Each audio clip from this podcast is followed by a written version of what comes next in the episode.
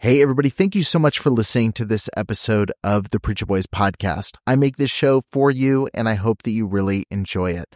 I have a lot of people that ask me how they can support the show financially, and you can do that by heading over to patreon.com slash preacherboys. You're going to get access to exclusive content, including early releases of episodes. I've got a couple episodes right now that have been released at least a month early over on Patreon. You've got access to things like unique merch, depending on what tier you join, and you get access to some behind the scenes content that I'm posting within the group. So head over to patreon.com slash preacherboys and become a member over there today.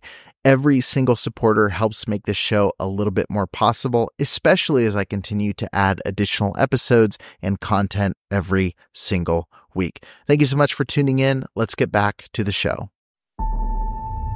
Trigger warning. This podcast contains descriptions of various abusive situations. Listener discretion is advised. They started thinking about who were other isolated young men in the church and reaching out to them wherever they may be in the world now and confirming, okay, yes, this one, okay, yes, this one, and started to get a trail together of the victim pattern, survivor pattern.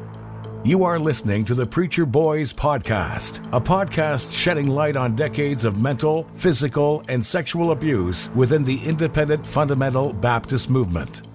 The testimonies shared on this podcast are told from the personal experience and perspective of the survivors. Not all legal outcomes are known or final. Any suspect is presumed innocent until proven guilty in the court of law. To find more information about the Preacher Boys podcast and upcoming documentary, visit preacherboysdoc.com or connect on Facebook, Instagram, or Twitter with the handle at preacherboysdoc. Now, here is your host, Eric Skwarczynski. Hey, everybody, my name is Eric Skwarczynski, and I'm the host of the Preacher Boys podcast.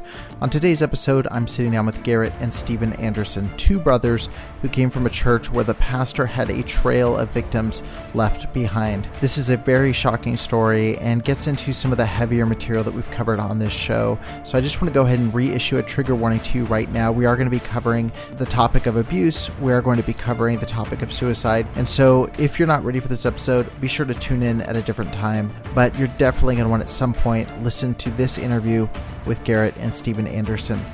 Remember, if you want to keep supporting stories like this being told on the Preacher Boys podcast, head over to patreon.com slash preacherboys and become a patron for any amount right now to help support the research, the time, and the production that goes into this show. All right, everybody, thank you so much for listening, and here's my interview with Garrett and Stephen Anderson.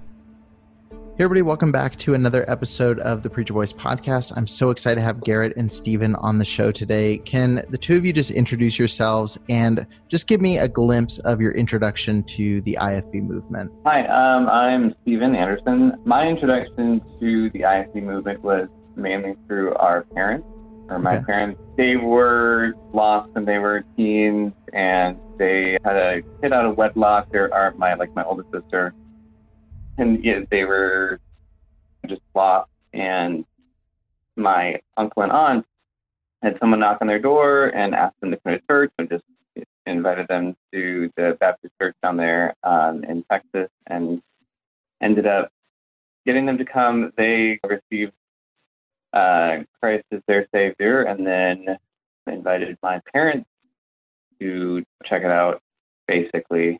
And it was like a 180. They did a complete, you know, turnaround.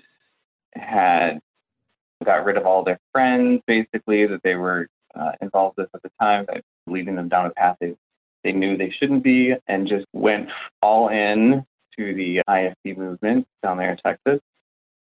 And then had the rest of us kids, there's five of us, three sisters and two brothers. Yeah. And then moved back up to Minnesota. And that's when Garrett was born. Yeah, I'm the only one that was born since so. yeah, so we yeah they got plugged in really hard into the IFB church down in Texas. There, big influences were like John R. Rice, the Lester Roloff, and they they really a lot of the figureheads there. Jack Hyles, obviously. Um, Right. As that first pastor they were at, we we learned later. My parents never really talked about much things that were negative around us. So they never discussed like finances around us earlier and anything like that. But Apparently, that first church they went to, the the pastor down there was with like a dozen members in the congregation, and he's Right. railing about unwed mothers in Yeah. the front row. And it was very caustic. And meanwhile, it turned out that he was having an extramarital affair with the college intern that was staying with them over the summer. Okay. So my mom and my dad talked about how their first experience in the IFB, they were so bought into it because they had been saved from a life that was obviously spiraling downward, everything that was going on. So they were very grateful for what the movement gave Yeah. them. So I think they let a lot of stuff go Right. like that. so, Stephen, how old were you when they? So you were already born when they had initially joined. No, my sister was the the oldest sister. She was the one that was, I guess you would like what they would say is born out of wedlock. Yeah. She was one, like she was just born pretty much when they were introduced to you know the IFB movement, and then after they had joined the church, then they had the rest of us kids. So Got it. I'm the fourth out of five, and Garrett's the youngest. Mhm. So they were pretty well into it by the time we were born. So for the two of you, this is all you knew growing up. You were born into it, raised Yeah. it. So I'm just curious, was it something where you both felt very positive feelings toward that world when you were younger, or did you feel this like resistance against being in this like kind of strict environment? Because No, growing up in it, we that like you said, that was all we knew. We didn't really know. Ah, man, we didn't know anything outside of the IFB movement. We were homeschooled. Like church was Sunday morning, Sunday night. We had Wednesday night Bible study. We had winning. We had Friday night youth activities when we were of that age. We had Saturday morning bus calling. Like literally, all of our time was spent in the church, around the church. My dad's philosophy back then, or even our pastor's philosophy back then, was if the church's doors are open, you're there.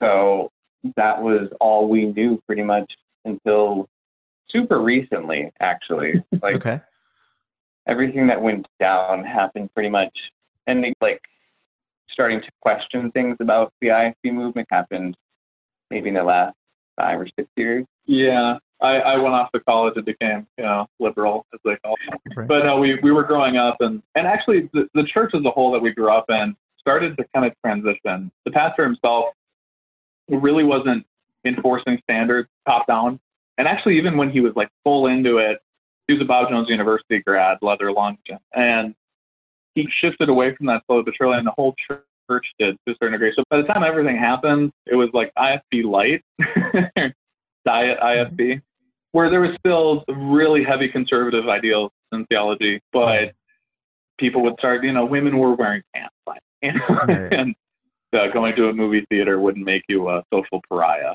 But yeah, so that's how that, So- that kind of occurred. So the church went through a transition, but you guys did as well. So Yeah. you said fairly recently start questioning. I'm not going to presume your ages. So about what age did you start questioning or thinking through? Hey, this doesn't make sense, or this seems inconsistent. It was for me at least. It was getting outside of my bubble. I did my first year of college at PCC in 2010. Every step takes you closer to a destination. Where are your steps taking you? Do you make choices by accident or on purpose? How will your future make a difference? Where will you find your ministry? Every step takes you somewhere. What's your next step?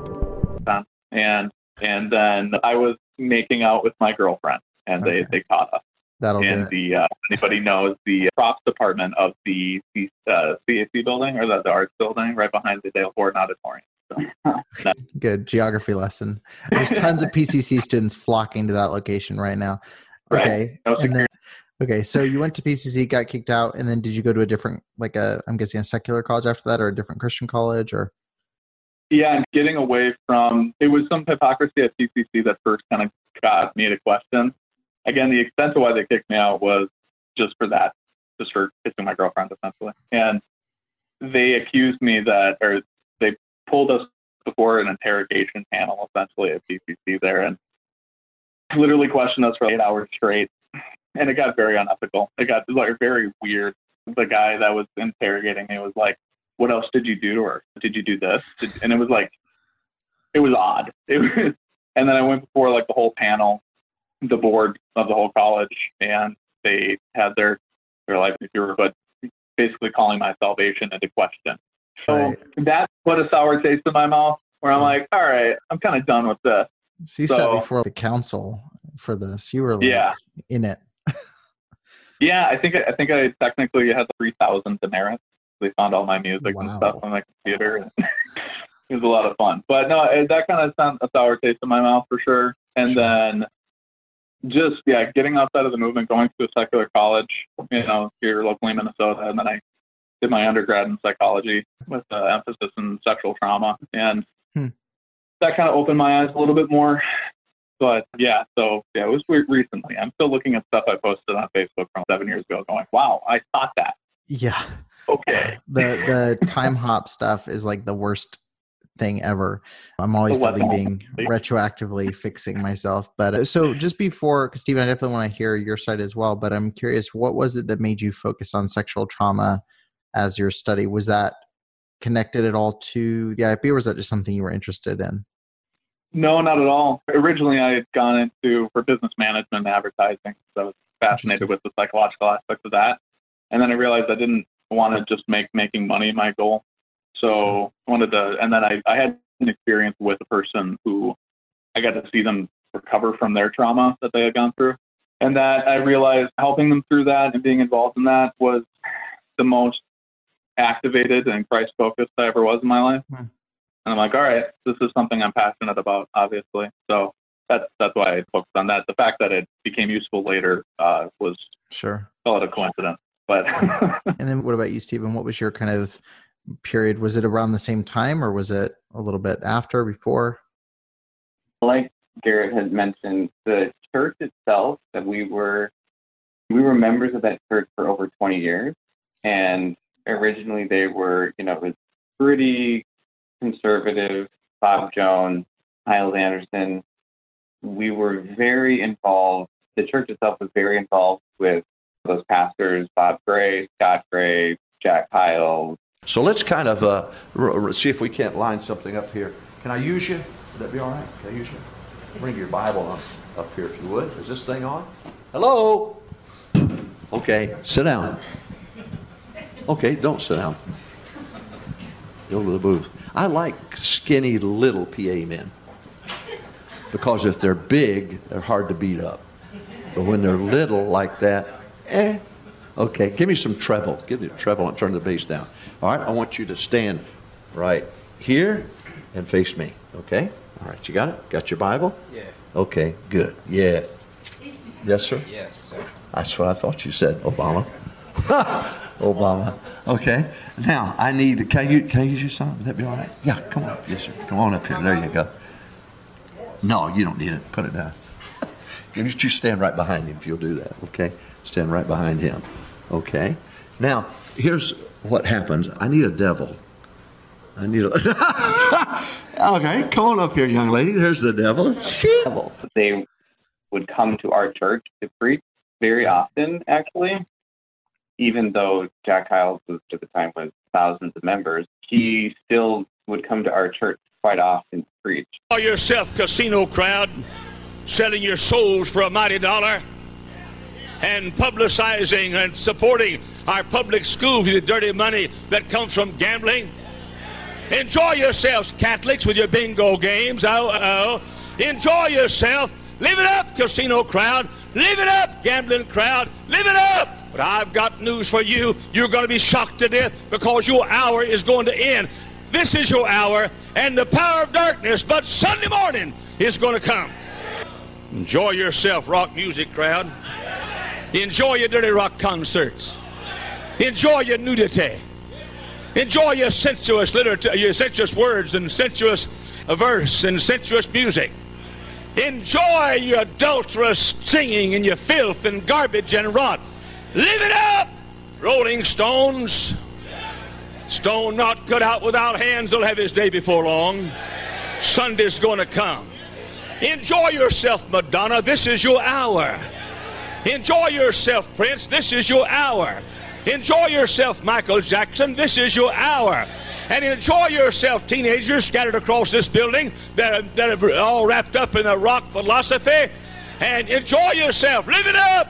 Listen to all of it you can. This is your hour and the hour of the power of darkness. But praise God, morning, Sunday morning is going to come.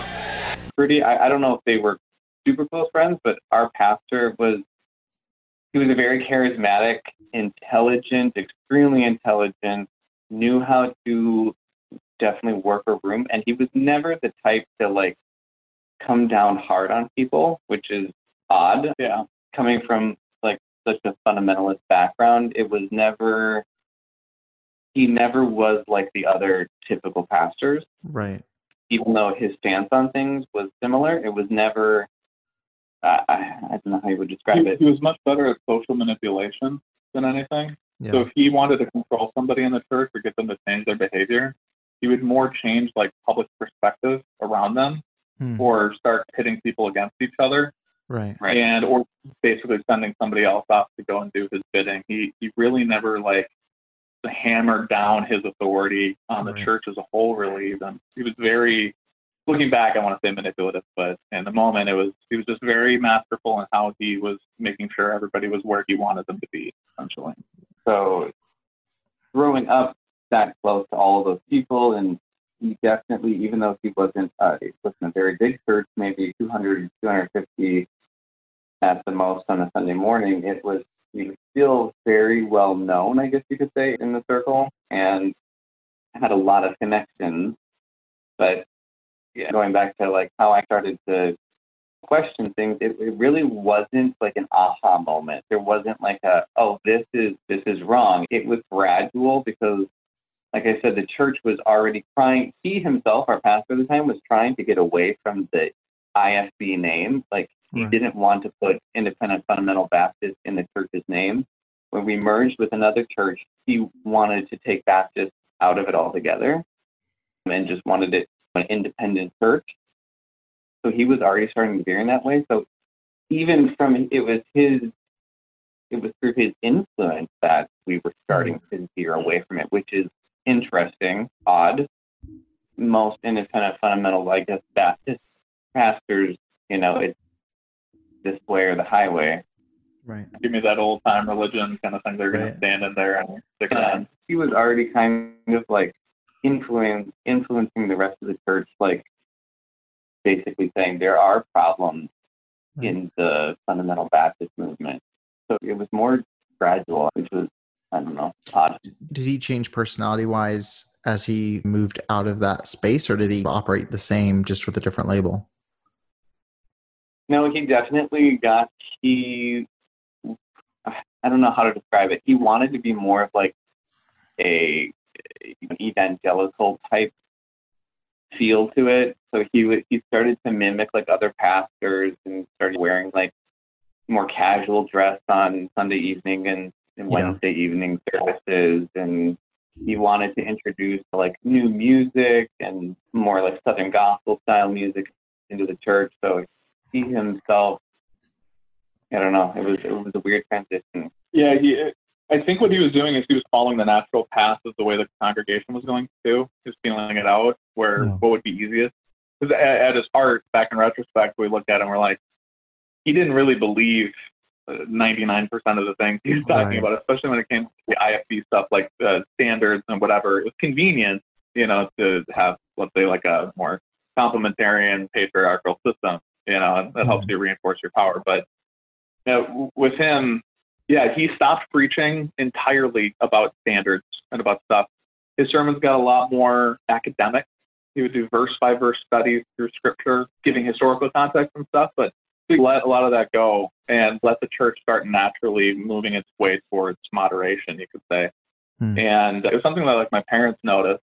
My dad was talking about that where he's, yeah, I noticed that he Sunday morning would be a fluff sermon. Sunday night would be an academic verse by verse um, you know, study through the Bible. Wednesday night, same thing, or maybe a little bit of conspiracy theories let's talk about the Nephilim in the Bible. It would be, Yeah. but so yeah, he kind of started letting go. So I think you were music director up until the very end of, Mhm. the, of the church, and then I had left the church I did not love the church, but I stopped attending because I was going to college and I was just away from it. And then when I got married six months before everything happened, Mari and I had, my wife and I had started attending um, a different church in the city. It's very modern, very left wing, not IFB. And that was definitely her choice, which was good. But yeah, so uh, that's kind of how we got out of that. So at the time, I wasn't involved in it. Stephen, you were just the music director up until then. So. Yeah, no, it definitely seems to be the personality. You can tell from the college camp, I guess uh, the word keeps coming up today in my conversations. But you have the Bob Jones are the more academic. I would say mm-hmm. if you're going for theology, you can do worse than Bob Jones. um, if you're in, in actual education and like they are, regardless of whether you agree with their positions, they tend to be more credentialed than Hyles Anderson or something like that. Yeah. But uh, yeah, not that they don't have their own crazy share of scandals. But yeah, that's interesting because you can see the personality. But it's interesting he was connected with uh, Hyles, like Jack Hyles, because those guys were the bulldozer. Like they they were very much like the we're gonna you know batter you until you do what we tell you to do. Um, and I think he started to get away from them, hmm. and it, and then hmm. what when Jack Schaap took sin is just a demon living inside of you and I can cast it out of you. Like our pastor at the time was like, oh, this is weird. So I'm going to start distancing myself from that. And right. I think that's when I kind of started like going in a different kind of direction there. Right. Yeah, he, he started recommending PCC instead of Hyles Anderson. And then we stopped going to any of their youth conferences or pastors' conferences or anything like that after that incident with Schaap's. And then a couple years later, when it came out about Schaap's speed, then we were like, oh, see, we were right. that's, that's a big chunk of that is when it happened. So. Yeah. No, I, I didn't. I was very young when Schaap took over, and he wasn't even on my radar until stuff started happening. I was aware of Jack Hyles probably around 16 or 17 i started like researching like what denomination am i actually in and found jack Hyles and all that and then didn't really know Schaap had replaced him until all the information came out but I'm mm. realizing now how polarizing Schaap was. Whether you listen to interviews, I didn't really get myself in trouble, but I didn't. I had a lot of issues with the interview with Ken Scott that he just did. But that's one of the things that he really drives home is there were people who were seeing this young pastor come in and really try to change a lot. He was really controversial on a lot of topics. But now I'm seeing too, like the pastors that seem to be somewhat middle of the road or somewhat middle ground didn't seem to appreciate him. It seems like the mm-hmm. ones who were like a little more crazy, like the Bob Grays, the Bruce Goddards, fill in the blank, they seem to really latch on even harder than Hyles during the time. Uh, it's just interesting how that kind of played out in the politics of it. But um, narrowing back into your story, so you guys did you end up leaving um, stephen did you end up leaving the music side pretty soon after that or was it something where you it all I, I don't know how much you told him about what happened. I left. It wasn't because of anything that was being taught there. Really, it it was all around what happened, what ended up coming out about the pastor, and then about the assistant pastor, and just that whole how the church handled the fallout from the fallout of what everything that, yeah everything that came out that was the reason why i left because it was just the the way that the people blamed the victims and how they treated people afterwards was it was just i, I, I don't wrong. know it was yeah, wrong how they went about it and i didn't want to be a part of it anymore because they didn't seem like they were changing in their ways and then it seemed like they were regressing back towards back towards like the IFB side of things, and I right. just didn't want that anymore. So, so when you say something happened, I think given the nature of the show, we can assume probably the vague areas of which something happened. But what did happen, and how did you become aware of it? So it all started from I had just moved to a new apartment in downtown Minneapolis, and like Garrett said, I was the music director of the church at the time, so I had become pretty close to the pastor. And I think we said his name, but yeah. it, was Michael Monty. I had become pretty close to Mike at the time. And since we had been there for more than 20 years. It was, he went from being like this holy idol, I can't help that's the typical IFB where everyone worships their pastor type thing. I went from like that to ended up having a pretty good relationship with him because I got to work closely with him, music ministry, and how we like work together with you know everything that he wanted to do. I had just moved and he had said something about how he wanted to come over to the apartment. We should have a, a night together, guys hanging out type thing. And he came over one night and we we made dinner, we were just talking.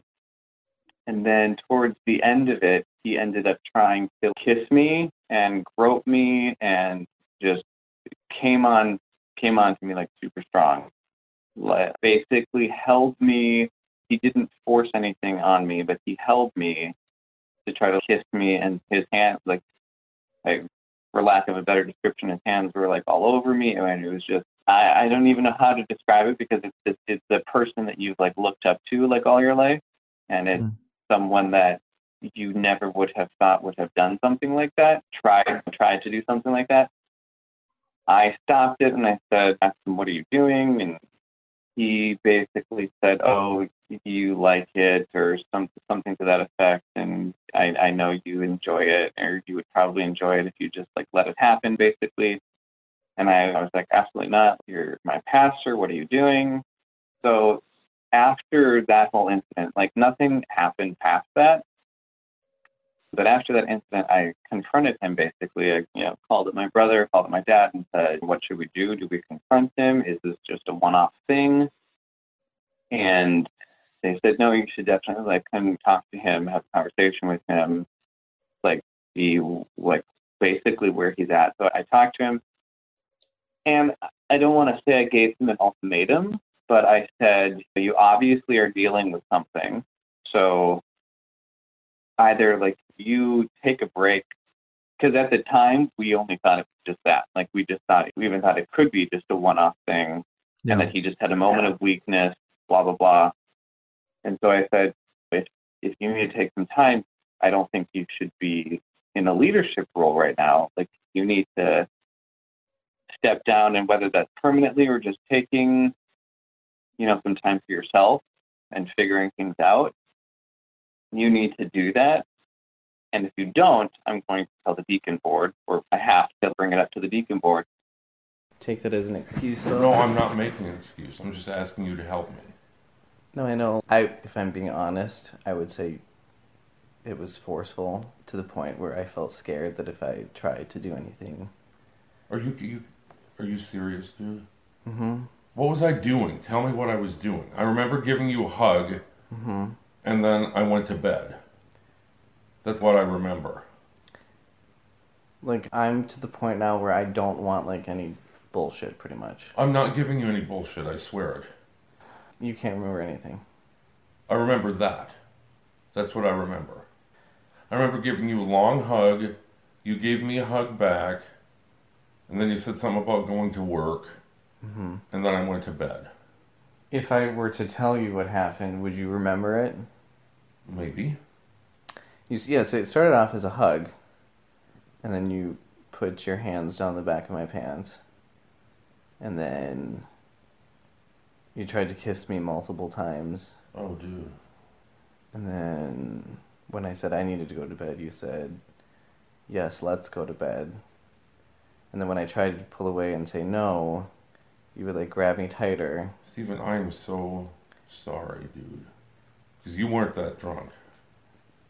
Okay, the thing is, I like I've been drunk to the point of like really drunk, blacking out, but I still knew exactly what went on before I passed out, and I feel like no no matter what, how much I drank, and I know how much you drank, that to me would not get me. I don't know if it would get a lot of people to the point of not remembering. Okay, but I remember giving you a hug.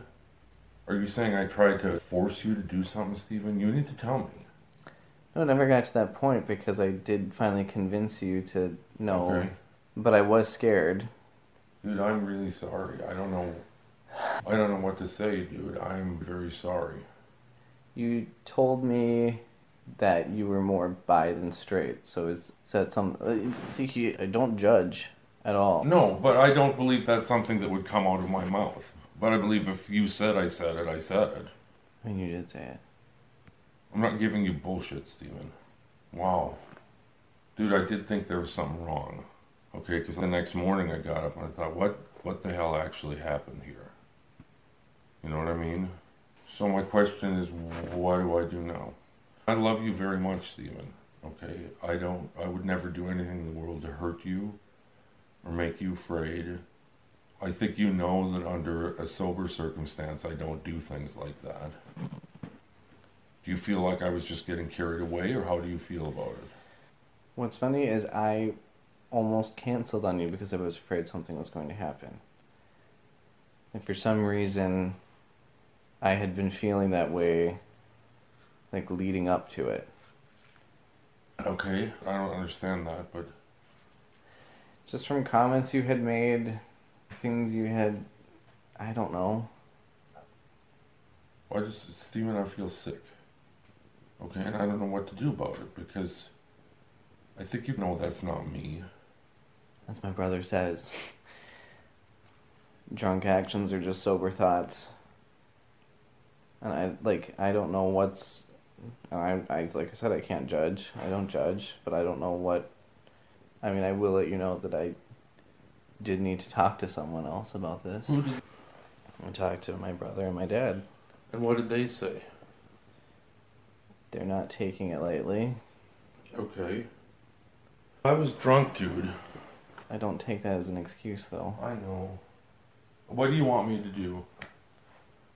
What do you want me to do? I can never tell you what to do because this should be your decision, but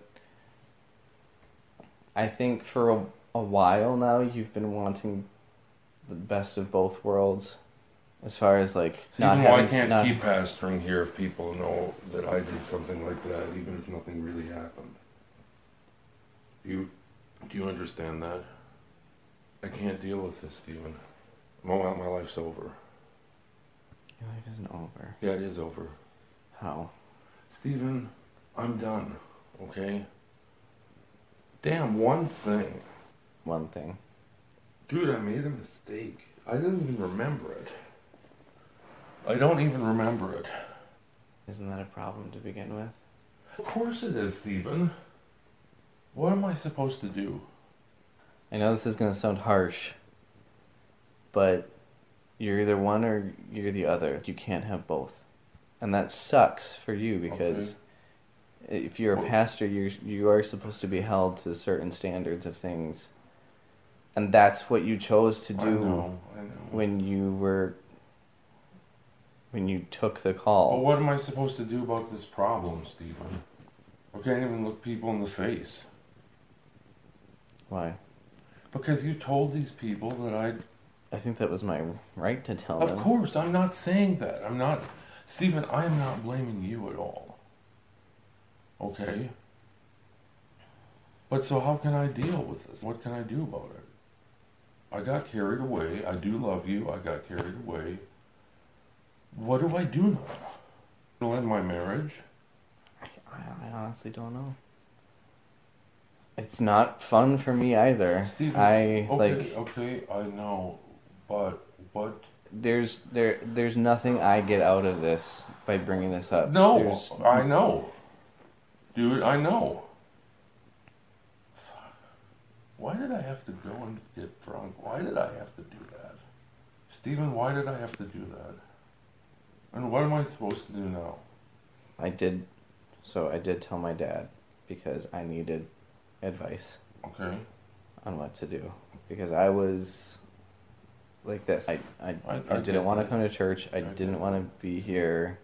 I just needed my father of course, and he happens to be a deacon. yes. So what do you want me to do, Stephen? It's not what I want you to do. It's I don't I I am not the one who needs to make that decision. I was already put into this position and I don't think that it's it's up to me to decide what needs to be done. No, but you know what? You know what? I cannot. I can't live with myself. And I, Because I know you've been going through a really rough time lately. And I don't discount that at all. And like with Dean and just everything that's been going on, I know it's been like a super rough time. And you having to see a therapist. I'm not saying that what you have been going through lately has not been hard. Like it has been. It sucks. I just hate the fact, Stephen. I just I hate the fact that you can't trust me. I hate the fact that something like this would tear us apart. I hate that. I don't know if it's necessarily torn us apart. I just I just wanted to know why it had happened. If you had been like struggling with something lately or and I don't think I necessarily did anything to like No, no, I would never blame you for anything like that, Stephen. Okay, I I was not. I'm not right now. I'm not myself. Okay, because I switched medications like a week and a half ago. Honestly, do not. But that medicine and the rest of that is no excuse. That's all I can say. I mean, I, I I'm sorry. I, I need you to forgive me, and then whatever happens to me is just what happens to me. and what do you think should happen? If you were faced with a situation, I mean, what would I don't know. Honestly, what do you think should happen? and he basically broke down and started crying and said, "Oh, like my life is ruined. I don't know what I'm going to do." Said that he would step down, all that stuff. Well, how can I fix it? How can I fix it with these people? I can't. How could I? Stephen, I can't fix it with people. I'll never be able to fix it with my wife and my daughter. They're gone. I can't fix it. I can't fix it because of the shame I feel. Okay, I can't fix it because of that. If I had and I if I had all the answers, I would I don't I'm just a music director. I don't know anything about what you should do or I think whatever needs to be done should be I don't know. I feel like something needs to change or happen or it's like you said you're not mentally stable right now. I don't think that's good or fair for anyone involved. And do you agree? I do agree. But Stephen, that's what happens to me is of very little consequence to me at this point. Okay, I hurt you, and I hurt these people who trusted me and loved me. Okay? Do you see my problem there, Stephen? Mm-hmm. I've been dealing with deep depression, they say, for over two years. I didn't get medicated until a little over a month ago, and then the medicine wasn't right and they switched it. Okay? Now it seems to be right, it seems to be better, okay? But who knows? That was early on in December or January of 2017. Yeah, 2017. And then he uh, told the deacon board that he was going to resign, that he just needed to take some time for himself. That Sunday night after he resigned, our assistant pastor at the time met with the deacons. So this was after Mike had left the church. It was that Sunday morning that he had left the church. He made his resignation speech. That Sunday night, our assistant pastor went to the deacon board and then proceeded to tell them about the years and years of abuse that he had suffered, sexual abuse that he had suffered under Mike from the time he was, what, 12, early teens to oh. him going to college. Wow. And then after that happened, the deacon board initially was they were like they, they started doing the classic thing churches do, which is, "Are you sure?" You're like, "Was it just a one-time thing, or maybe it was a misunderstanding or something?" And thankfully, our dad was on the deacon board, and he knew what had happened several weeks Hmm. previous with Stephen, with me, yeah. And so he was like, "Wait, guys," and he, he actually technically he broke Stephen's confidentiality at that point, but piped up and was like, "We have an incident three weeks ago or two weeks ago." Yeah. and we have an incident 22 years ago. Yeah. So there's probably a trail. And so, sure enough, they started thinking about who were other isolated young men in the church and reaching out to them wherever they may be in the world now and confirming, okay, yes, this one. Okay, yes, this one. And started to get a trail together of the victim pattern, survivor pattern. And yeah, a few more guys came forward and said that they had been sexually abused by him in their early teens. And then he, the pastor, or Mike, was put on suicide watch because he just he was having like panic attacks and all this stuff. So they ended up putting him on a suicide watch because he said that he didn't want to live anymore. So then one of the friends or one of his I guess you wouldn't say a victim. Yeah, so I, I guess you could call him a victim because he was in a like Mike was in a position of authority, and this kid was 18, and I guess they had been having an affair, like an ongoing affair since this since this kid was he was I think he was 15 or 16 when he first started coming to the Mm. church, somewhere around there, and they had this ongoing. I guess you would call it an affair. It wasn't like a I get what I'm trying to say is the other the kid was a, a willing participant, and I don't know how you want to say that because yes, he technically was he was a victim uh, too. Yeah, so he had, a, he had an ongoing relationship with a minor and then turned adult. It This was a minor minor when turned- he started the relationship. Right. Yes. And then when he was put into suicide watch, the only way you're allowed out of suicide watch is if a family member takes you out and says that they'll watch you, or if a pastor takes you out.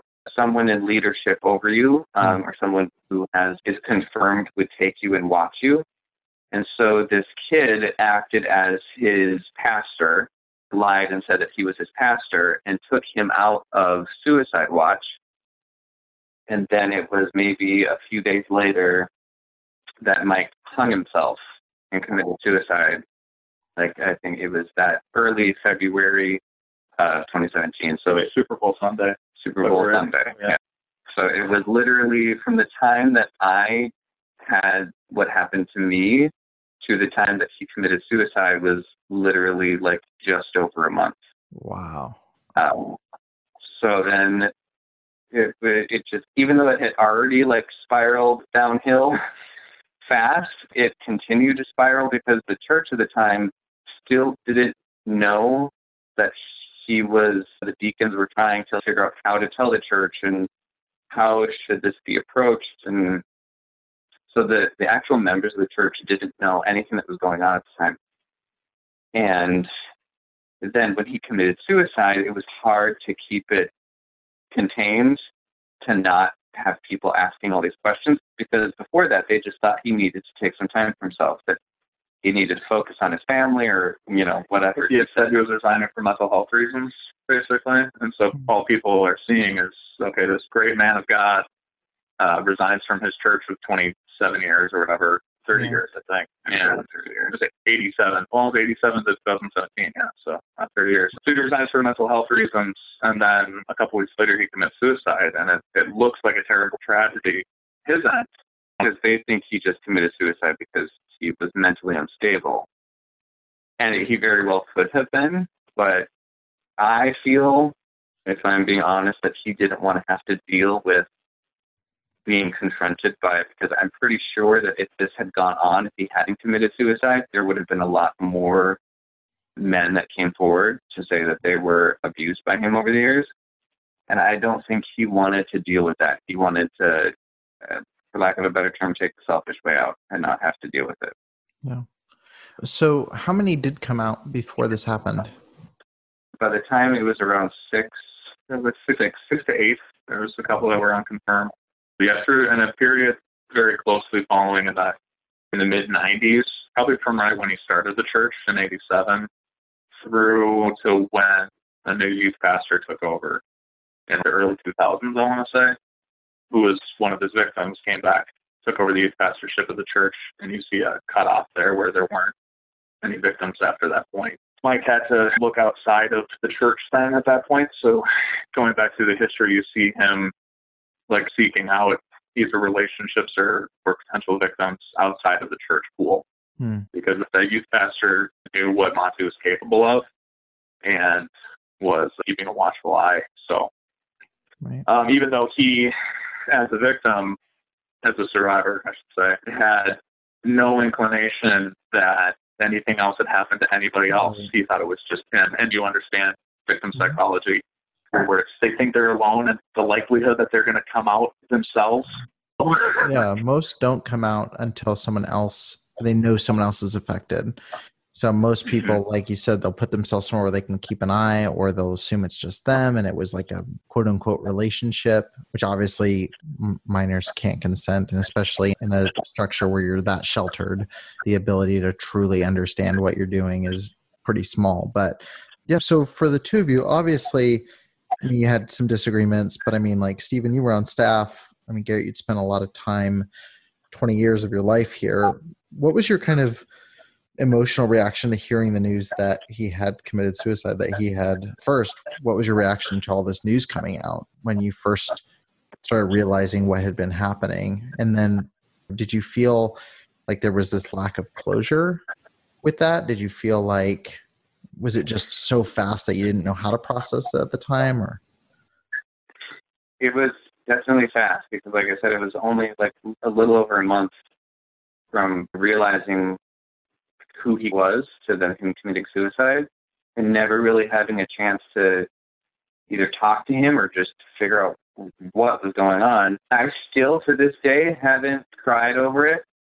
I've, some people would say, well, you've spent over 20 years of your life in this church and under the, his pastorship, like that would like completely ruin someone. But it was like when when I got the call from my sister that he had hung himself, it was literally this feeling of this is going to sound completely heartless, but I was good riddance. Like Hmm. I'm done with you and this and and it, it wasn't until a few months after that, like it, it was until Easter that I was still the music director at the church. And it was the fallout of and how people reacted and how they treated the victims was just that was the catalyst that was like, okay, I'm done with IFB and like these people and how they treat people.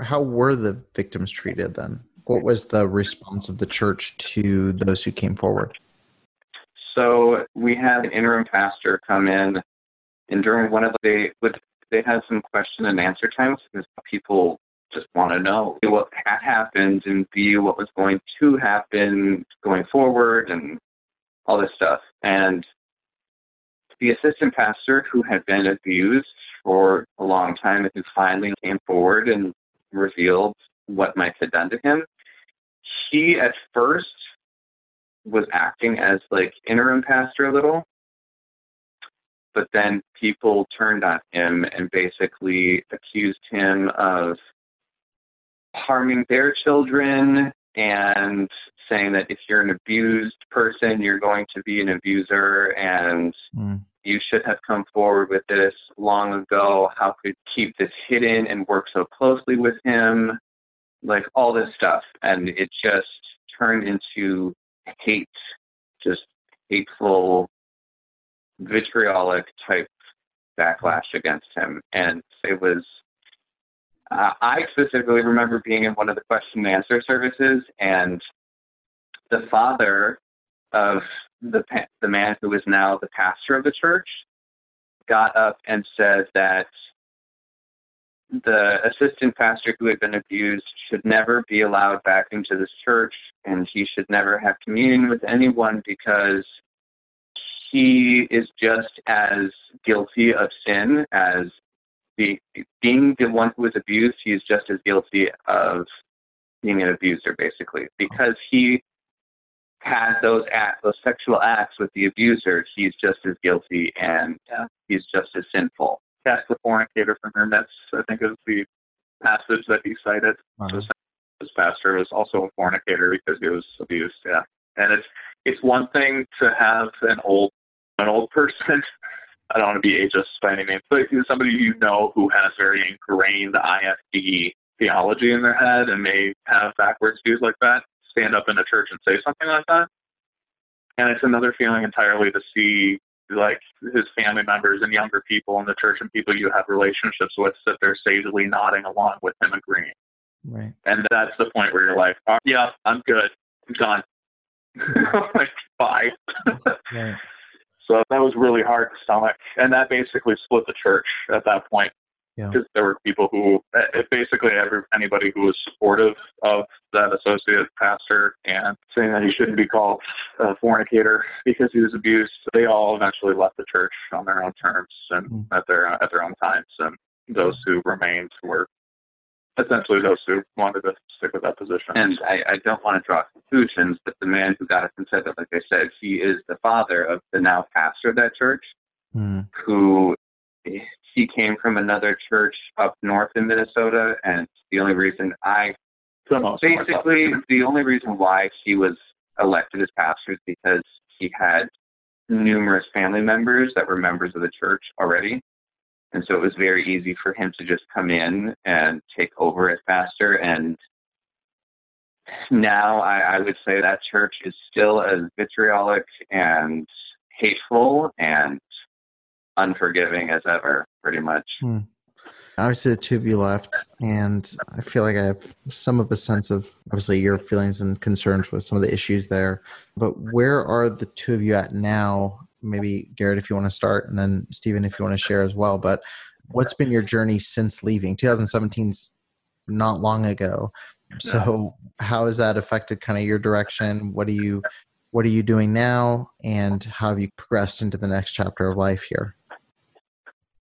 Yeah, I initially I was in crisis mode to some degree where I was trying to focus as much as I could on other people managing the situation and especially this really hurt people around me and then you know and my family and stuff and so we wanted to I, I was just trying to take care of people uh, like my mother was just broken you know for this and my parents are you know, highly unlikely they're going to darken the door of a church Hmm. ever except for special occasions. They're very jaded. And so I kind of numbed myself for a while.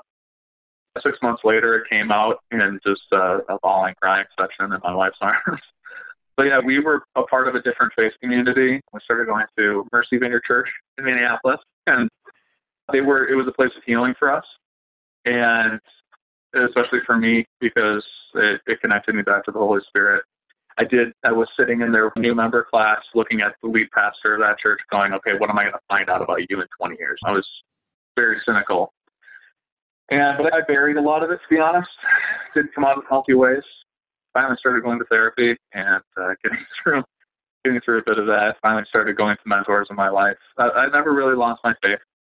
I'm still a believer and still serving in that church today, and I'm connected more to God now. My relationship is better now than it, it was my entire life. Partly because I believe the Holy Spirit was nowhere near that church at all.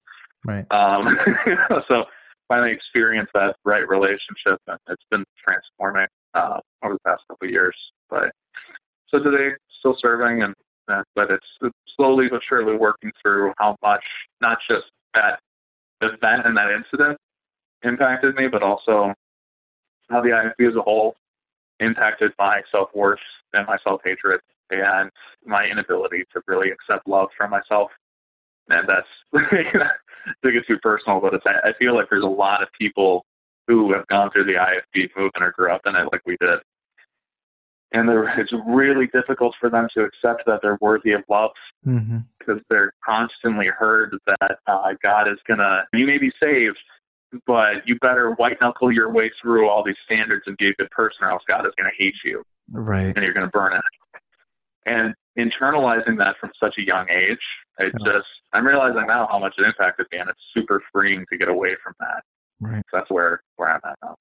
Yeah, I resonate with that a ton. That feeling of, I saw a post in the group, I didn't have time to comment on it today. But someone was saying, "What's one thing that it affected?" And I think self worth is a huge part of that, and feeling constantly like you're on this hamster wheel of, "I'm going to try to be better," but the goalposts keep moving, the the standards get higher, and there's no human being on earth that could live up to all of that stuff. So, Stephen, what was kind of your experience? Obviously, you were much closer to the situation, and it personally deeply affected you. What was your steps moving forward and processing everything that had happened? after it all had gone down, and then the assistant pastor had left because backlash he was getting. We had interim pastors, and then it was, I think, April of that, that 2017, that same year, where I just decided that Easter Sunday, I told the deacon board, I said, Easter Sunday is going to be my last Sunday as music director and my last Sunday at the church, just because it was two weeks prior to that that my sister, so like our whole family sang in church together. We were heavily involved in the music ministry there. All three of my sisters play piano. I play piano. I was music director. We were constantly doing something with the music program in some way at the church.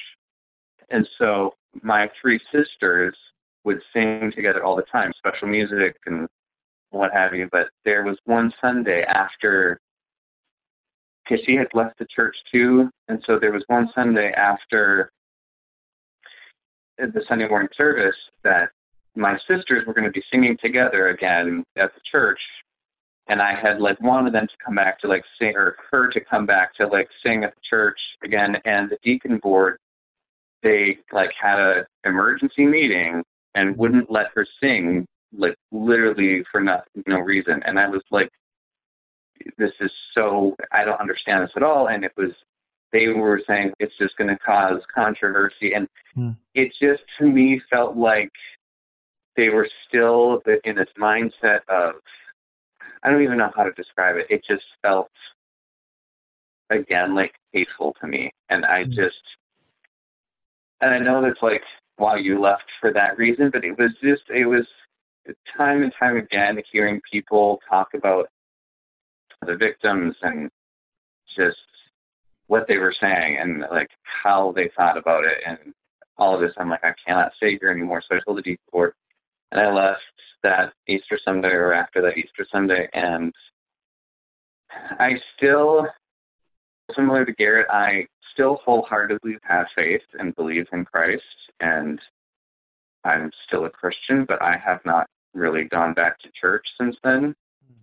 It's just, I I don't know if it's harder for me to trust an institution again like that no matter what type of denomination they are. It's just like there to me, I'm still like thinking that there are still going to be people there who would think the same way, no matter you know what walk of life they came from. Mm-hmm. There are still going to be people who wouldn't accept you or wouldn't just put who just exude hate towards you. If you did one thing that didn't agree with their line of thinking and how they what they believed, so I'm still like trying to find that again.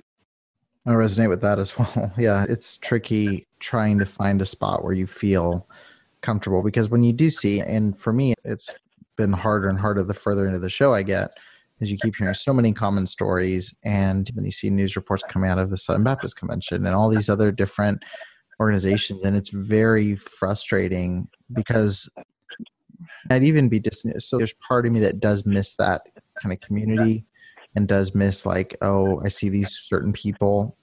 But then there's also a large part of me that really doesn't, and that doesn't, it doesn't. I'm not sitting there feeling like I'm missing. So I feel like I'm avoiding a lot of potential pain and suffering down the road. And I have, when I think Christian community, like I have very close Christian friends with whom I talk about a lot of this stuff and talk about faith and and I don't feel like I'm missing that. So then when I look at putting my risking putting my daughter in a nursery and going to a Sunday morning service, I just I can't reconcile the risk versus the reward on that to go essentially hear a live podcast episode and then I'm going to go hang out with the people I would hang out normally. I don't feel that I'm missing something. Now, if I didn't have any friends or anybody to talk to at all, then maybe I'd feel a stronger I guess, connection or desire there, but I just don't. And I really, I really struggle with the, and it's IFB, like I feel like I should really want to go really badly, but it's also from that background, it's a lot harder to convince yourself to. But just really quick, I know um, I'm coming right here to the end, but I'm curious. I ask every guest whether they think there's hope for some kind of reform of the IFB movement, and we may have hinted toward this, but I'm just curious. Do you think there's some things that could happen that could like put the IFB in a good place as in, in the movement as a whole, or do you think that the movement itself is inherently has too many flaws to recover it, for lack of a better term? I, I think at the point that it would need to transform to be quote unquote healthy, Yeah. it wouldn't be the IFB anymore. Right. The I think the the beliefs that make the beliefs that are toxic are what make it the IFB. Yeah. So as soon as you would get rid of those things and start stripping down those things or whatever, or reform those things, it wouldn't be it would be something else. It wouldn't be IFB church. It persists itself upon basically the what I see as the control of the believer through guilt Yeah. and a guilt based relationship with God, which is Mm. not healthy. Yeah. So I I don't have any hope for that. I think it's I I guess my hope is that it ages out. Right. It's unpopular, but yeah, I was because I've been listening to like your episodes, so I knew that this question was coming. But I, to me, it's and I know there's huge talks about racism nowadays. It to me, it's that it's basically like saying, would we ever get to a place in the world where there's not a racist? And I don't think that would ever happen. And it, to me, like getting some place to where there's the, the IFB is able to reform, it would be an act of God. It would be like it would take a miracle for him to like be able to completely turn it around Yeah. because there will always be like, just there like there will always be racists. There will always be people who believe wholeheartedly that women have to wear skirts down to their ankles and they're not allowed outside of the home Right. and uh, that the only there will always be people who believe in those fundamentals that have been passed down for Mhm. however long and so i don't i god can work miracles Thank you guys so much. I know I usually try to let these breathe a little bit more, but uh, like I said, today's a crazy day of interviews. But I, I really appreciate you guys sharing your story and and just for coming on and talking through this. And um, and I say it every but I think that each perspective resonates with somebody different. So hopefully, someone listening to this episode who's experienced similar things pulls something of value out of it. Appreciate both of you for coming on the show, and I uh, look forward to getting this one out. Thank you for listening to the Preacher Boys podcast. If you appreciated the content on the show, please leave a review on iTunes. And don't forget to connect with us on Facebook, Instagram, or Twitter with the handle at Preacher Boys Doc. Additional information can always be found on preacherboysdoc.com.